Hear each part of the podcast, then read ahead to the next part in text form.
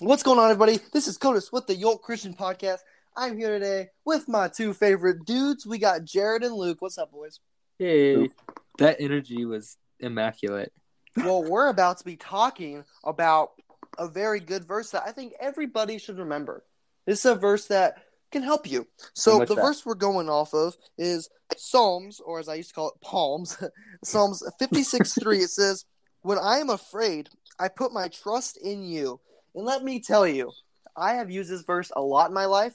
Like, this doesn't even mean like scared, kind of afraid. This just means like kind of worried or kind of anxious or kind of unknown of like what's next. You know, it kind of goes with Proverbs 3 5 through 6, which is my favorite verse is do not rely on your own understanding, but trust in him and he will make your path straight. So I'm kind of afraid for next year. Like I'm a senior, obviously, so I'm going next year to college or, or I'm going to uh, a whole different state. There, there's a lot of different possibilities. So you could say that I'm afraid. So what should I do? Like like it says in Psalms 56 3, it says, I should put my trust in you. You know, or, or Proverbs 3 5 through 6.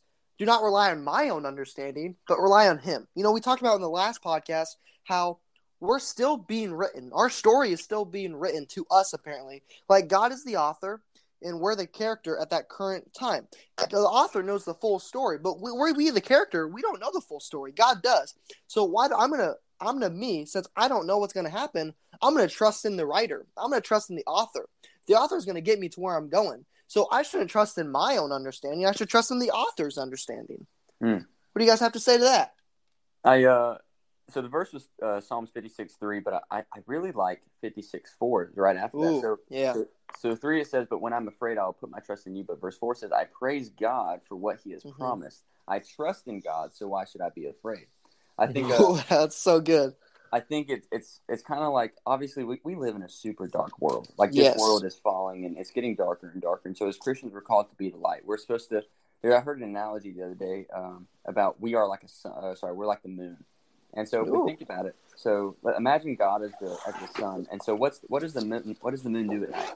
It reflects goes the away. sun's- it re- Oh. reflects the sun's light to this dark earth.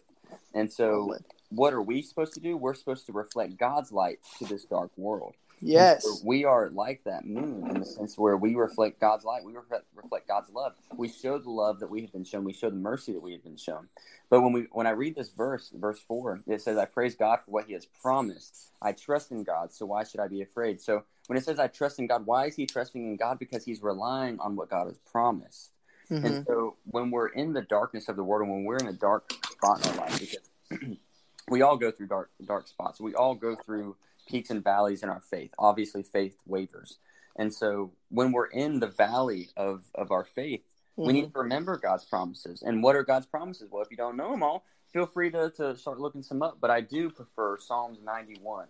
Um, and I, I think I've read Okay. it before on this, this podcast, but I'm just going to read the first verse here. Psalms 91, verse 1 Those who live in the shelter of the Most High will find rest in the shadow of the Almighty. And so when we're in this this lull or this null or this this valley in our life, um, if we live in the shelter of the Most High, so how do we live in the shelter of the Most High? Well, we remain in faith. We get into the Word. We have communication with God, and of course, there's four different ways to communicate with God. You have prayer, circumstance, the church, and the Bible. Those are the four ways that God can communicate to us and through us. Again, prayer, circumstance, church, and the Bible, not in a specific order or anything. Mhm. Um, but that's how you live in the shelter of the Most High. And when you live in the shelter of the Most High, when you pray, when you actively seek the relationship with the Father, and when you are constantly in the Word trying to hear God's voice, right, you will find rest in the shadow of the Almighty. It reminds me of Matthew chapter 6. Uh, or maybe it's not chapter 6. Um, might be chapter 11. It's somewhere. It says that uh, Jesus will give rest to the weary, right? And so it just kind of stems off of that because, of course, as, as Isaiah says, it says that Jesus came to set the captives free. And so that is, we are captives, uh, captive to the slave, we're, or we're slaves to sin in this world. So we're held captive to our Mhm. sin. And we're also stuck in this dark world until we are freed through Jesus after this death when Yeah. we to live in paradise with the Father. I love like that. a lot. I I have wanna- a- something kind of like it's kind of unrelated, but I think it's a really Mhm. important message. It's like an analogy that just kind of popped into Send my it. head with like just the fact that we shouldn't be worried about the future. That's where it kind of hmm comes from. But uh, when me and my friends were kids, we'd go to the lake sometimes. Mhm. The when we go there, we'd swim out like just into like the deepest part we could go without being too scared. And uh, what we do is we dive down to see who could touch the bottom. Yeah. Yeah. Like, a, a fun fact about this is that if you didn't come up with like that dirt from the bottom, no one would believe that you touched it. Yeah. And so I think a lot of Christians are, are living this life with something to prove. They want to come out on the other side with that dirt in their hands. Mm. And uh, thinking about this and like from my life, like I'm I desperately want to prove everyone that I touched the bottom going into Christian music. Like I want to have that proof. I want to have that Wow. like I, I want people to know but uh the funny thing is, is that sometimes like god wants you to come up with empty hands so that you can grab onto him Oh, and That's deep.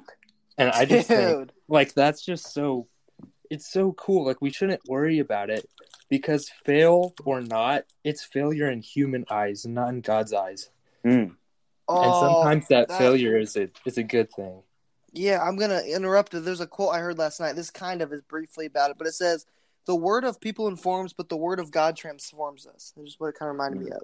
Mm. How like the world, you know, like the world is misleading. Like the world, it, it's it's not as powerful as God. oh yeah not at Luke, all. Let me ask you a question about that. So, how often did you or your friends struggle for everything you're worth to make sure that you could grab some mud? You- like- yeah you're not coming up with empty hands And for the so, most part and so, I'm sure there's plenty of times where you felt like you're at the bottom and you're, you're like you feel like I can't go much longer, but you're like I refuse to come up until I grab that piece of mud, right? It- yeah So, how often are we like that, where we're stuck on our oh pride, my gosh and because we refuse to let go of our pride and just come up to embrace the love of the Father, we, um, what we're looking for, we make ourselves suffer. yeah we're Because- drowning We're Yeah. we're literally drowning because of our pride. Yeah. Oh, Luke, what have you done? Uh, we got a great thing going right now yeah. this is so relevant to to my life and i think a Oh. lot of others like a lot of people have Mhm. something to prove Yeah.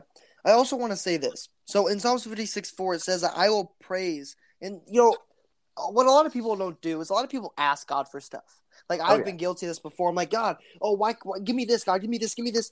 But why do we thank Him? Like, Yeah. thank Him for the stuff you have.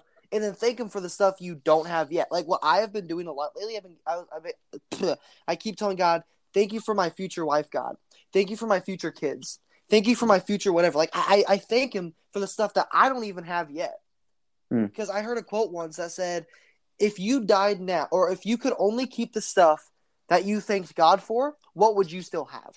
Mm. Like, would you have anything if if you if you if that happened?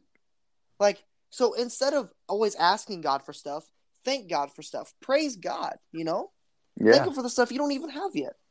Mm. And yeah, that's good.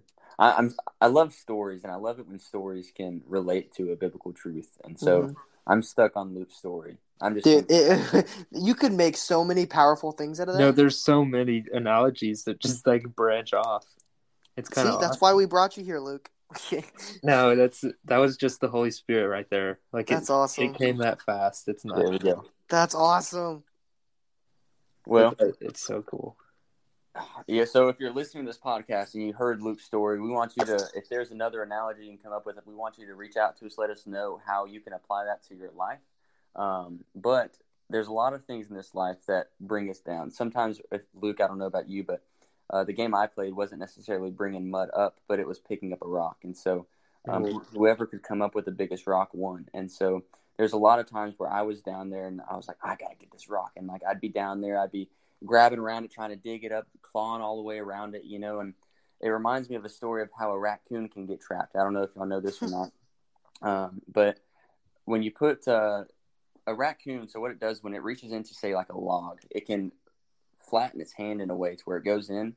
But when it grabs onto the food, it makes a fist, and so when it comes out, sometimes the fist will get stuck. But it holds on to that food so much that it won't let go. And so if it just lets go, it can be free. But because it holds on to that food, because it, it just is so stuck on what it has in its hand, that it refuses to let go, and so it, it makes itself stuck.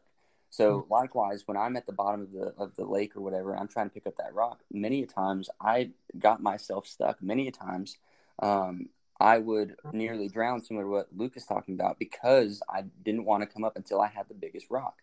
And Yeah. so I think oftentimes we do this to ourselves where we make ourselves struggle. We make ourselves, uh, because of course of our pride, of our, our drive, our uh, competitiveness.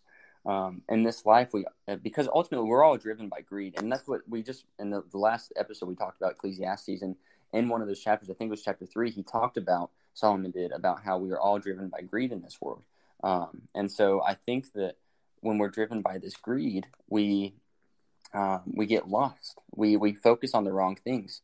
We begin to covet things and all that. Anyways, I there's there's a whole lot of points I can make out of this, but the point Yeah. I'm trying to make is that let go, let go of the food. Don't be the raccoon. Don't be uh, me at the bottom of the lake trying to pick up the giant rock that even if I could pick up would still weigh me down, and I wouldn't be able to swim up with it. You know what I mean?